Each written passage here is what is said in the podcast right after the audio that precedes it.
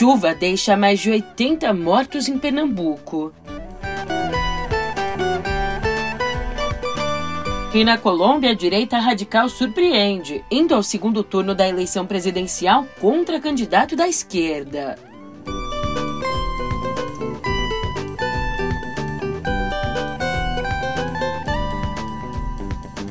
Por fim, por aqui, os premiados no Festival de Cannes.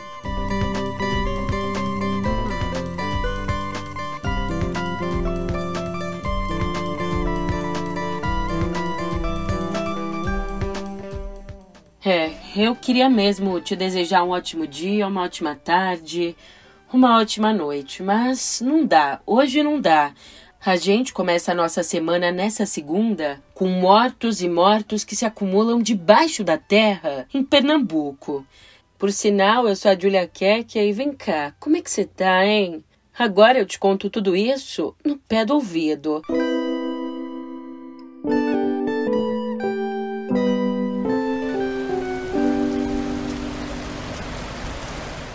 Pois é, as chuvas que atingem o estado de Pernambuco desde a última quarta-feira já deixaram até o fim da noite desse domingo 84 mortos, 56 desaparecidos e outros quase 4 mil desabrigados. Isso segundo o governo estadual. A área mais afetada foi Jardim Monte Verde, entre Recife e Jaboatão dos Guararapes, onde morreram 20 pessoas no sábado após deslizamentos de terra. Ainda naquela madrugada, o volume de chuva chegou a 236 milímetros em alguns pontos da capital, trazendo 70% das águas esperadas para todo o mês de maio. Segundo a Defesa Civil, foram pelo menos 30 mortes causadas por deslizamentos em 24 horas. Caminhão do Exército fazendo resgate do pessoal que ficaram ilhados lá no meio da água. Descendo, olha pai, meu Deus, me dá uma olhar. Ai meu Deus! Ai meu Deus! Ai Jesus!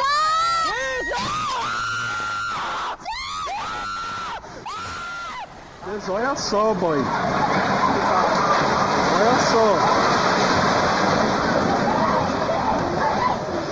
tirar o carro aí? Meu pai do céu. Caiu a barreira todinha, velho.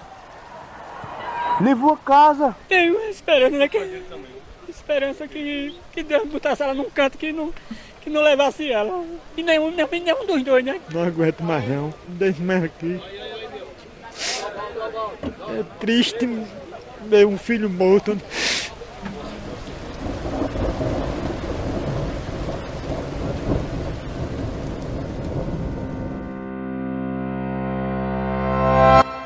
E agora uma atualização de outra notícia difícil, mas uma atualização que pode nos trazer um pouquinho de esperança. Após a operação policial que deixou 25 mortos na Vila Cruzeiro, ali na semana passada, a PM do Rio de Janeiro anunciou que vai usar câmeras em uniformes a partir de hoje, a partir dessa segunda.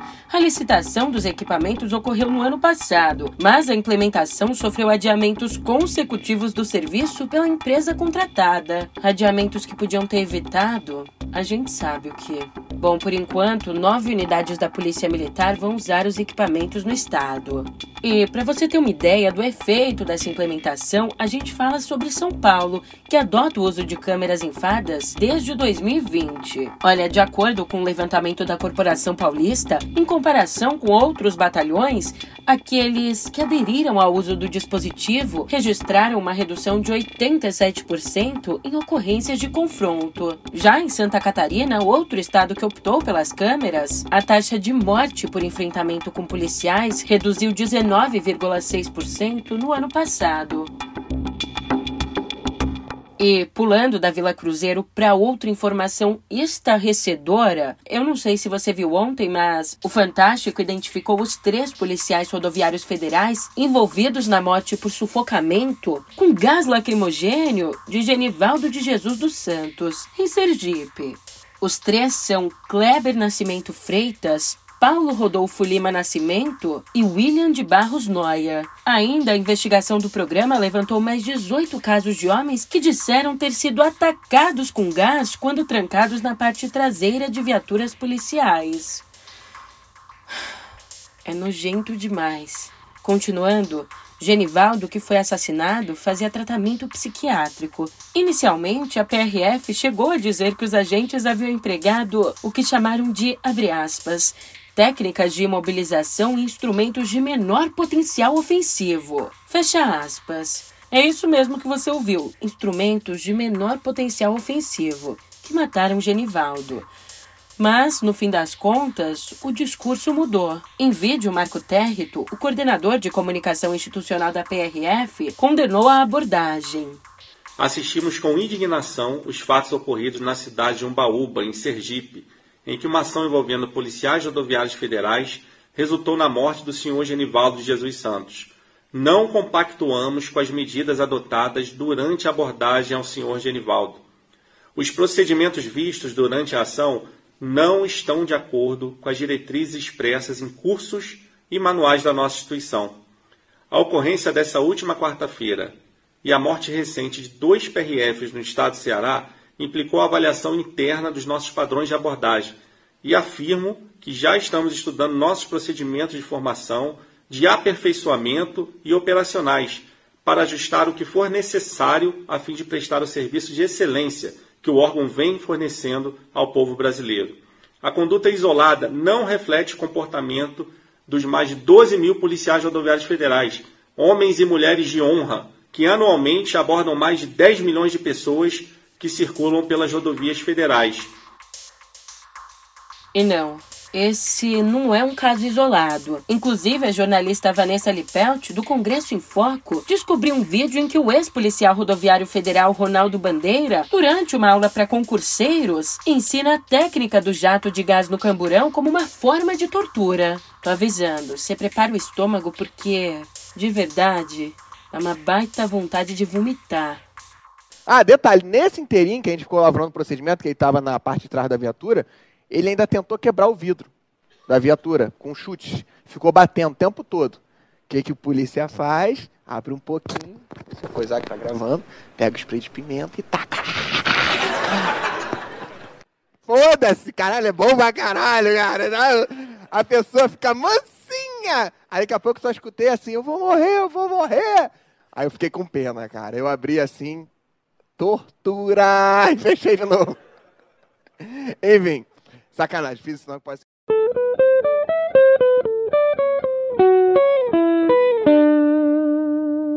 E agora, agora a gente muda de assunto, porque temos novidade na Igreja Católica. Os arcebispos Dom Leonardo Steiner, de Manaus, e Dom Paulo César Costa, de Brasília, serão oficializados como novos cardeais da Igreja Católica no dia 27 de agosto pelo Papa Francisco. Essa é a primeira vez que a região amazônica terá um cardeal.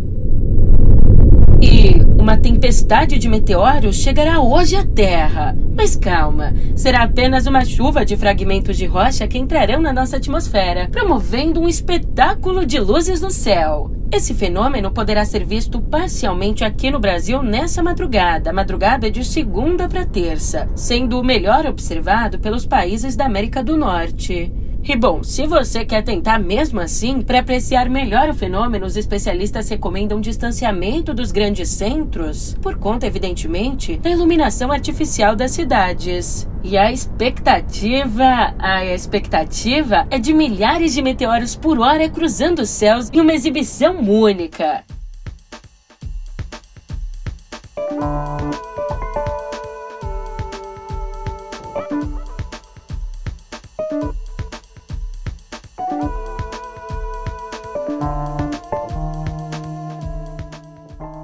Tendencia irreversible. Primer lugar, Gustavo Petro, de la Alianza Pacto Histórico de Izquierda, 40,39% con 8.052.587 votos. Y segundo lugar, sorpresa electoral, es la noticia del momento. Rodolfo Hernández, exalcalde de Bucaramanga, tiene el 27,95%.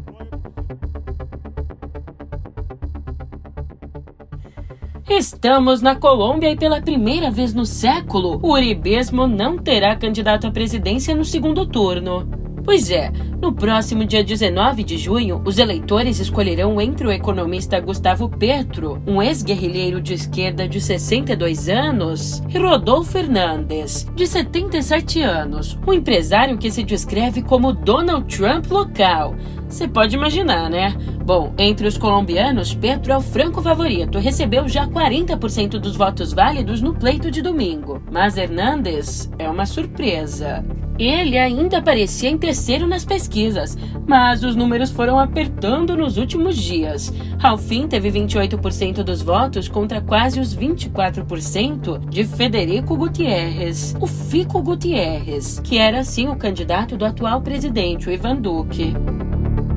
Gutierrez tentou fazer uma campanha em que se afastava de Álvaro Uribe, o líder do grupo político dele e cuja imagem se desgastou após um período dominante que perdura desde 2002. Só que sabemos com esse resultado que não foi o bastante. Aliás, se o favoritismo de Petro se confirmar, ele será o primeiro presidente de esquerda da história da Colômbia. E veja só, durante toda a campanha, Petro trabalhou para afastar a imagem de radical que foi construída ao longo da carreira dele. Assim, ele prometeu não encampar quaisquer negócios privados e garantiu que o Banco Central seguirá independente. Como afirmou em entrevista à revista britânica The Economist, aspas, meu objetivo é criar uma economia de mercado social democrática no modelo alemão, fecha aspas.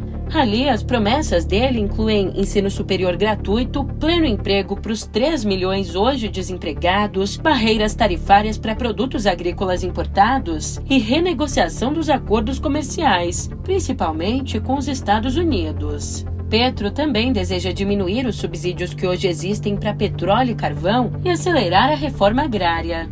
E, para compensar os custos que serão criados, ele deseja uma reforma tributária para redistribuir os impostos e conter sua negação, além de uma reforma da Previdência e a retirada de incentivos fiscais para diversos setores.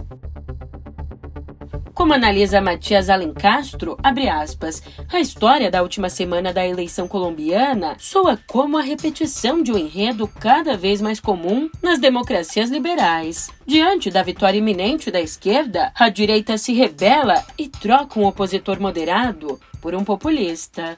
A gente conhece essa história, né? Quem desempenha esse papel é o oligarca bufão Rodolfo Fernandes. Ele ultrapassou Fico Gutierrez, o jovem liberal apoiado por todos os partidos da direita tradicional, e chegou ao segundo turno contra Petro com uma campanha relâmpago que retoma receita, demagogia anticorrupção, anticomunismo enfurecido e o uso exclusivo das redes sociais. Petro sabe que toda a atenção gira em torno da sua candidatura.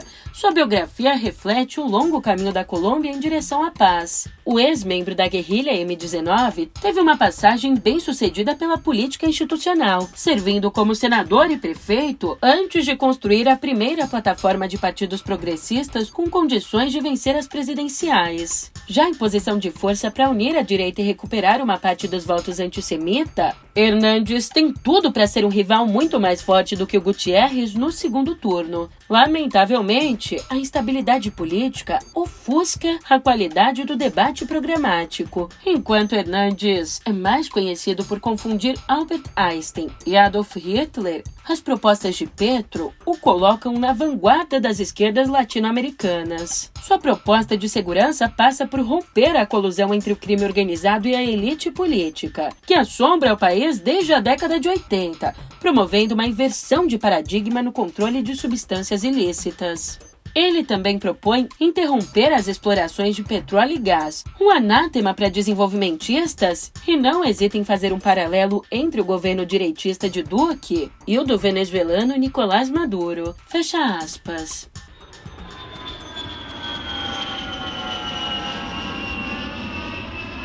Já pousando no Brasil, a candidata definida depois do Resta 1 do Centro Democrático, a senadora Simone Tebet, pretende botar o combate à pobreza e à miséria ali no centro do programa de governo dela. O eixo passa pela aprovação da Lei de Responsabilidade Social, projeto também do senador Tasso Gereissati. E presta atenção, se transformada em lei, a proposta obriga o Estado brasileiro a tornar sua meta reduzir a taxa de pobreza a não mais que 10% em até três anos. Além disso, a extrema pobreza não poderá passar de 2% do total da população.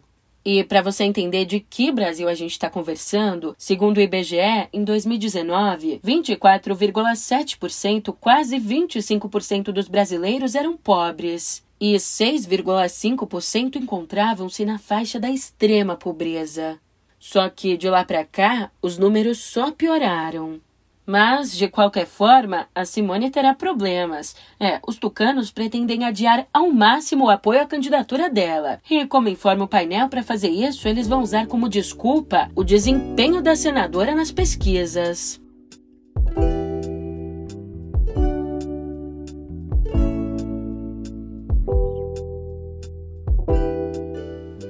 Que delícia! Festival de Cannes aqui em Cultura. O diretor sueco Ruben Östlund levou no sábado a Palma de Ouro no Festival de Cannes pelo filme Triangle of Sadness, que já despontava como favorito durante a semana. Okay, here we are. Oh, thank you. I have one joke. Eh? Do you know how to tell a communist? Mm, it's someone who reads Marx and Lenin. And do you know how to tell an anti-communist? Mm -mm. It's someone who understands Marx and Lenin. it's Ronald Reagan, funny guy. A sátira se passa num cruzeiro de luxo entre influenciadores de redes sociais e os muito ricos. E o título foi inspirado na expressão que alguns cirurgiões plásticos usam para usam ali para se referir às duas rugas triangulares entre as sobrancelhas, que podem ser amenizadas com botox. Aliás, essa é a segunda vez que Ostland sai de Cannes com o maior prêmio. Antes, em 2017, ele venceu com The Square, a arte da discórdia. E com isso, o diretor é o terceiro a conseguir esse feito, juntando-se aos irmãos Jean-Pierre e Luc Dardenne, belgas que dirigem em dupla, e também ao britânico Ken Loach. Pois ainda foi outro belga, Lucas Don, que levou o grande prêmio, o segundo título mais importante do festival.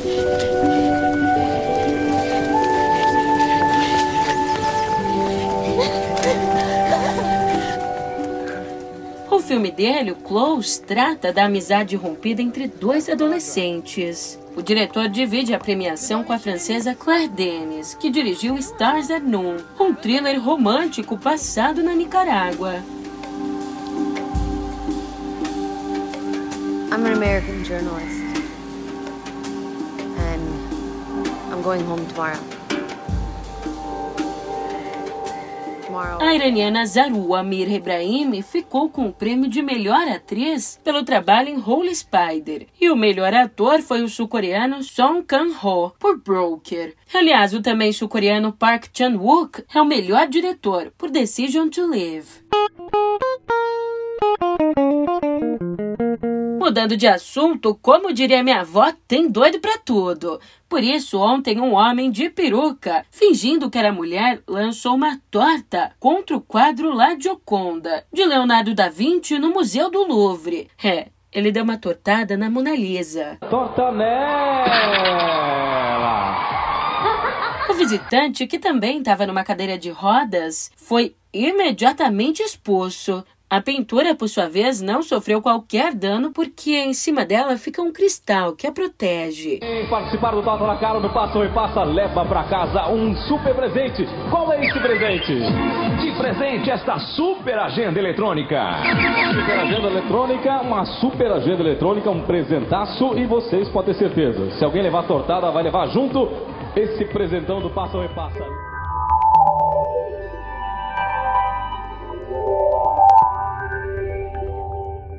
Aqui em Cotidiano Digital eu te conto que a Comissão de Valores Imobiliários dos Estados Unidos pediu explicações ao bilionário Elon Musk sobre a compra de 9,2% das ações do Twitter, compra que foi anunciada em abril. Ali, numa carta a Musk, o órgão regulador questionou os motivos do executivo ter esperado para divulgar a aquisição de ações da rede social.